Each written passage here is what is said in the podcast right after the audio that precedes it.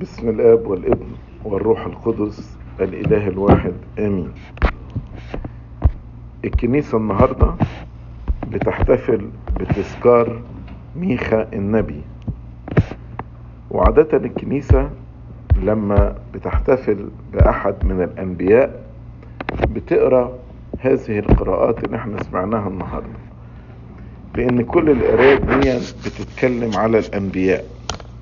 فمثلا في البولس كان من عبرانيين إصحاح 11 وهو يتكلم على أبطال الإيمان والأنبياء اللي كانوا في العهد القديم زي موسى وزي إبراهيم وزي إسحاق كل الأنبياء اللي هم كانوا موجودين في العهد القديم. أيضا الكاثوليكون كان من رسالة بطرس الثانية اللي اتكلم فيها على نبوات الأنبياء. لما قالوا عندنا الكلمة النبوية وهي أثبت التي تفعلون حسنا إن انتبهتم إليها كما سراج كما إلى سراج منير في موضع مظلم إلى أن ينفجر النهار. هنا بيشبه النبوات في العهد القديم دي زي ما كانت سراج في موضع مظلم. كان العالم في ظلمة لأن ظلمة الجهل بالله والأنبياء دول ظهروا كسراج يضيء في موضع ظلمة. لغاية لما انفجر النهار وطلع كوكب الصبح اللي هو ربنا يسوع المسيح وحاليا نحن نعيش في نور الإنجيل ونور ربنا يسوع المسيح.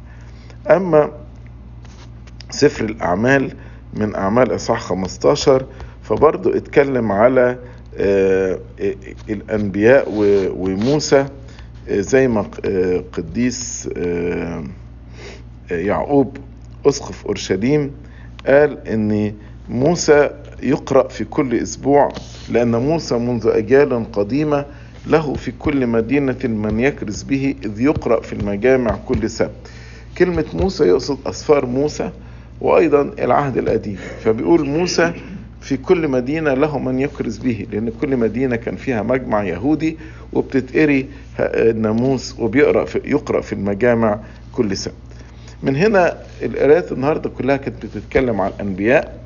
حتى المزمور بتاع النهارده موسى وهارون في الكهنة وصموئيل في الذين يدعون باسمه كانوا يدعون الرب وهو كان يستجيب لهم. بعمود الغمام كان يكلمهم. والسيد المسيح في إنجيل متى النهارده وبخ الكتب والفريسيين لأن هم وأبائهم قتلوا الأنبياء. لذلك ها أنا أرسل إليكم أنبياء وحكماء وكتبة فمنهم تقتلون وتصلبون ومنهم تجلدون في مجامعكم وتطردون من مدينة إلى مدينة لكي يأتي عليكم كل دم زكي سفك على الأرض من دم هابيل الصديق إلى دم زكريا ابن برخيا الذي قتلتموه بين الهيكل والمذبح يبقى أنا بس كنت عايز أشرح ليه الكنيسة اختارت كل القراءات دي النهاردة لأن النهاردة بنحتفل بتذكار ميخا النبي. وكلمة ميخا معناها جمع اختصار ميخائيل اللي هي من مثل الله من مثل الله. في ذهننا إن النبي هو اللي بيخبر بالمستقبل. لما نقول واحد بيتنبأ يعني واحد بيقول على حاجة هتحصل في المستقبل. وإن كان ده سليم لكن لغويا كلمة نبي جاية من كلمة ينبئ يعني يخبر. آه زي ما نقول نشرة أنباء. فكلمة نبي يعني يخبر. فالنبي ده معاه رسالة من ربنا بيحملها للناس. مش شرط إن هو يقول آه على آه أمور مستقبلية لم تحدث بعد. مش شرط. لكن معاه رسالة من الله بيحملها إلى الناس. دي معنى كلمة نبي. علشان كده من ألقاب السيد المسيح للمجد أيضا اللي هو إن هو النبي النبي. لما موسى قال ربنا هيقيم لكم نبيا من وسطكم كان يرمز للسيد المسيح. ليه السيد المسيح لقب أيضا بالنبي؟ زي ما في عبرانيين اصح واحد بولس الرسول يقول الله بعدما كلم الآباء يعني جدودنا بالأنبياء. يعني ربنا كلم جدودنا عن طريق الأنبياء. كلمنا في هذه الأيام الأخيرة في ابنه. في العهد الجديد ربنا بيكلمنا عن طريق ابنه. ولأن الابن بيحمل رسالة من الله الآب لينا يبقى هو بينبئنا برسالة من الله الآب ينبئنا عن الله الآب يبقى هو النبي. زي ما بنقرا في يوحنا صح واحد الله لم يره أحد قط. الابن الوحيد الذي هو في حضن الآب هو خبر. كلمة خبر يعني هو أنبأ هو دلنا عرفنا. فمن هنا من ألقاب السيد المسيح إن هو النبي. الإصحاح اللي إحنا سمعناه اللي هو ربنا بيبكت فيه كتبه الفريسيين على خطية الرياء في جزء كده بيبقى صعب إن إحنا نفهمه. اللي هو يقول أيها الجهال والعميان ايهما أعظم القربان أم المذبح الذي يقدس القربان؟ فإن من حلف بالمذبح فقد حلف به وبكل ما عليه ومن حلف بالهيكل فقد حلف به وبالساكن فيه إلى آخره. في في ذهننا في العهد الجديد القربان ده هو ربنا يسوع المسيح الجسد والدم. والمذبح هو المائدة اللي إحنا بنضع عليها المذبح والجسد والدم. فكتير مننا لما بيجي عند الآية دي يقال أيما أعظم القربان أم المذبح الذي يقدس القربان؟ وهنا ربنا عايز يقول إن المذبح الذي يقدس القربان أعظم من القربان. طيب تعالوا نفهم الحكاية دي. الحقيقة إن الكنيسة لما بتيجي بتتكلم على ما نسميه نحن المذبح بتسميه المائدة. المائدة. يعني مثلا في صلاة الشكر أبونا يقول يقول انزح عنا وعن سائر شعبك وعن هذه المائدة. نيجي مثلا في قسمة السيدة العذراء والملائكة أبونا يقول هوذا كائن معنا على هذه المائدة اليوم عمانوئيل إلهنا حمل الله. فلما تيجي تتتبعوا كل إشارة لما نسميه المذبح تلاقوا في النصوص الليتورجية يشير إليها المائدة. طيب وكلمة مذبح بتشير إلى إيه؟ تعالوا بقى في شيت القرابين أبونا يصلي يقول إيه؟ اقبلها إليك على مذبحك المقدس الناطق السمائي. هنا لما بيتكلم على المذبح بيقول ناطق سمائي مقدس ناطق. يبقى اذا هو مش بيتكلم على المائدة. إنما المذبح هي الرب يسوع نفسه هو ده المذبح عشان كده يقول أخذ خبزا على يديه وضع الخبز على إيديه وبارك وقدس. طيب أمال إيه القربان؟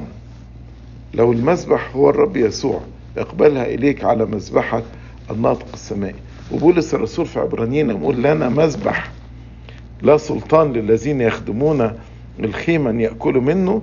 بيتكلم على الرب يسوع ان هذا المذبح ربنا يسوع المسيح لا سلطان لليهود الذين لم يؤمنوا من بالسيد المسيح إن هم يأكلوا من جسد الرب ودمه.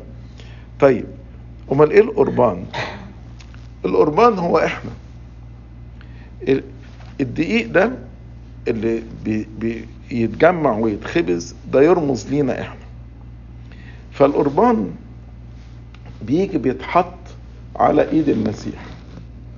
والسيد المسيح بيباركه ويقدسه ويحوله إلى جسده. فنحن نصير جسد المسيح. علشان كده تلاقوا القربانة في الاسم لما ابونا يقسم القربان يقسم جسد المسيح يقسمها ل 12 جزء وفي الوسط الاسباد يقوم اللي هو الجزء السيدي. ال 12 جزء دولت يرمزوا عدد 12 يرمز إلى كنيسة العهد القديم وكنيسة العهد الجديد. عشان في العهد القديم في 12 سبط والعهد الجديد 12 رسول. يبقى إذا لما ربنا بيقول أيما أعظم القربان أم المذبح الذي يقدس القربان؟ القربان ده هو بيرمز لينا إحنا اللي إحنا بنتحول إلى جسد المسيح بالبركة وبالتقديس لما ربنا بيقدسنا. لأن المسيح هو الرأس ونحن الجسد. إنما المذبح هو المسيح نفسه. والقديس كيرلس الكبير يتكلم على السيد المسيح ويقول إن هو رئيس الكهنة وهو الذبيحة وهو المذبح. رئيس الكهنة لأنه بيقدم نفسه وقدم نفسه ذبيحة على الصليب فيبقى هو رئيس كهنة لأنه قدم ذبيحة والذبيحة دي هي جسده وهو المذبح لأنه حمل القربان أو الخبز على يديه هو ده المذبح وحول قدس هذا القربان حولنا إحنا إلى أن نكون جسده ونكون متحدين به. عشان كده حتى في سر حلول الروح القدس أبونا يقول ليحل روحك القدس علينا وعلى هذه القرابين. يحل الروح القدس علينا وعلى هذه القرابين. دي بقى تشرح لنا يعني إيه لما السيد المسيح قال أيما أعظم القربان أم المذبح الذي يقدس القربان. وهنا أتذكر تقليد لطيف يعني لما كنت أزور البلد بتاعتنا في الصعيد في الصيف وأنا طفل صغير كنت أفتكر كويس قوي إن يجي القربني يوم السبت بالليل ويلف على بيوت المسيحيين ومن كل بيت ياخد شوية دقيق. فأنا كنت بقى سألت وقتها قلت طب ما هو ليه بدل ما عمال يلف من بيت لبيت ليه مثلا الأسبوع ده ما ياخدش من بيت معين والأسبوع الجاي ياخد من بيت معين إلى آخره؟ فاتشرح لي إن علشان يبقى في القربانة اللي هي بتتقدم في القداس يبقى كل البيوت ممثلين في هذه القربانة لأن القربانة دي بترمز إلى كل المسيحيين الموجودين اللي هم هيبقوا جسد المسيح ويتحدوا بالمسيح في جسده. ف يبقى دي معنى أيما أعظم القربان أم المذبح الذي يقدس القربان؟ هنا السيد المسيح في إنجيل النهاردة اتكلم على خطية هي خطية الرياء. وحتى لو فاكرين في أسبوع الآلام لما السيد المسيح راح ولقى شجرة التين مليانة أوراق أوراق أوراق وبعدين ما لقاش فيها ثمر فلعن الشجرة دي. ليه؟ لأن الشجرة أدت بالأوراق بتاعتها أدت إحساس إنها مثمرة. ولكن في الآخر ما كانتش مثمرة. مش كده السيد المسيح لعنها. عشان عايز يقول إن الرياء ده زي شجرة التين. شجرة التين اللي هي اللي ربنا لعنها. واحد يبقى عنده مظاهر كتيرة من الخارج إنه إنسان متدين ابن ربنا له علاقة قوية بربنا ولكن في الحقيقة مفيش ثمر مفيش ثمر موجود في حياته. من هنا ربنا شبه خطية الرياء بالخميرة. مرة قال لهم احذروا لأنفسكم من خمير الفريسيين الذي الذي هو إيه؟ رياءهم. لأن الخميرة بيكون عندك حتة عجينة صغيرة تحط فيها الخميرة تلاقي منظرها بقى كبير. بتديك إحساس إنها كبيرة ولكن في الواقع هي صغيرة. ده الرياء. بيديك انطباع غير حقيقي عن الإنسان. في ناس كتيرة بتلخبط ما بين الرياء والجهاد. بمعنى إيه؟ بمعنى يقولك طيب أنا النهاردة لسه بجاهد إن أنا أنتصر على خطية الغضب. أنا بجاهد إن أنا يكون ليا نظام في الصلاة. أنا بجاهد يكون ليا استمرارية في قراءة الكتاب المقدس ودراسته. هل لو أنا كلمت مثلا أولادي في البيت أو في مدارس الأحد على أهمية الصلاة أو أهمية قراءة الكتاب المقدس أو أهمية التحكم في الغضب أبقى أنا مرائي لأن أنا لسه بقع في الخطية دي؟ أقول له لا أنت مش مرائي. أنت كده بتجاهد في خطية وعمرنا ما هيفيش واحد فينا هيبقى منتصر على كل الخطايا. كلنا بنجاهد. ولكن لما بتعلم بتعلم بالتعليم السليم. طب أمال إيه الرياء؟ الرياء هو إنسان لا يجاهد ولكن يخدع الآخرين. يعني أنا من جوايا مش عايز أتغير. أنا من جوايا مقتنع بحياتي زي ما أنا ومبسوط بحياتي زي ما أنا. بس أنا عمال أوعظ وأرشد الآخرين وأنا ما بعملش أي مجهود أو مش مقتنع إن أنا محتاج إن أنا أعمل أي مجهود عشان أتوب وأتغير. فيبقى الفرق بين الإنسان المرائي والإنسان اللي بيجاهد الإنسان المرائي ده عايش ومش شايف ضعفاته مش شايف أخطائه شايف إن هو كويس وبيوعظ وبيمثل أمام الآخرين وهو مفكر كده إن هو إنسان كويس. أما الإنسان اللي بيجاهد هو مدرك جدا لضعفاته ولكن بيجاهد ضد هذه الضعفات ولكن لما بيتكلم مع الآخرين لازم يقول لهم كلمة الحق من هنا سيد المسيح مرة قال للكتبة والفريسيين العبارة دي قال لهم لو كنتم عميان لما كان لكم خطية ولكن لأنكم تقولون أننا نبصر خطيتكم باقية يعني إيه؟ يعني هم كانوا عميان زي ما السيد المسيح النهارده قال لهم أيها القادة العميان. كذا مرة كتبوا الفرسين العميان. لو الواحد أعمى واعترف إنه أعمى ممكن يلاقي علاج ويخف. لكن لو واحد أعمى وبيقول إن أنا نبصر أنا شايف أنا ما عنديش مشكلة أنا ما عنديش ضعفات في حياتي هي دي بقى مشكلة الرياء. إن الواحد بينكر إن هو عنده ضعفات. مش شايف ضعفاته ومش شايف أخطائه. عشان كده لو الإنسان أقر بضعفاته وأخطائه وشعر بأن هو محتاج إنه يتغير زي ما ربنا قال لم تكن لكم خطية لأنكم كنت هتتوبوا وربنا يغفر الخطية. ولكن لأننا نقول إننا نبصر أنا مصر إن أنا كويس ما عنديش أي أخطاء ما عنديش أي ضعفات فخطياتكم باقية. ودي مشكلة مثلا الناس المدمنين أو الناس مثلا اللي بيشربوا سجاير أو الناس اللي بيلعبوا قمار. تلاقي لما تكلمه يقول لك أنا ما عنديش مشكلة. أنا ممكن أبطل الدراجز في أي وقت. أنا ممكن أبطل السجاير في أي وقت. أنا ممكن أبطل القمار في أي وقت. هو شايف ان ما عندوش مشكلة. وعلشان كده ما بيتعالجش. لكن لو أدرك إن هو عنده مشكلة دي بداية العلاج بتاعت الإنسان. زي الابن الضال. الابن الضال قعد يبدد حياته في عيش مسرف زي ما بنقرأ في إنجيل لوقا 15 ولم يدرك إن هو عنده مشكلة. لكن أول ما أدرك إن هو عنده مشكلة لما ابتدى يجوع ويتمنى إن حد يديله حتى الخرنوب بتاع الخنزير ومحدش اداله هنا ابتدى خطوات التوبة. أقوم الآن وأرجع إلى أبي. ومن هنا إدراك الإنسان إن يكون عنده مشكلة أو عنده ضعفات في حياته هي دي بداية التوبة. النهاردة مع ميخا النبي برضه بنحتفل بأغسطينوس. قديس أغسطينوس بنسميه الكنيسة ابن الدموع أو مثال قوي في التوبة.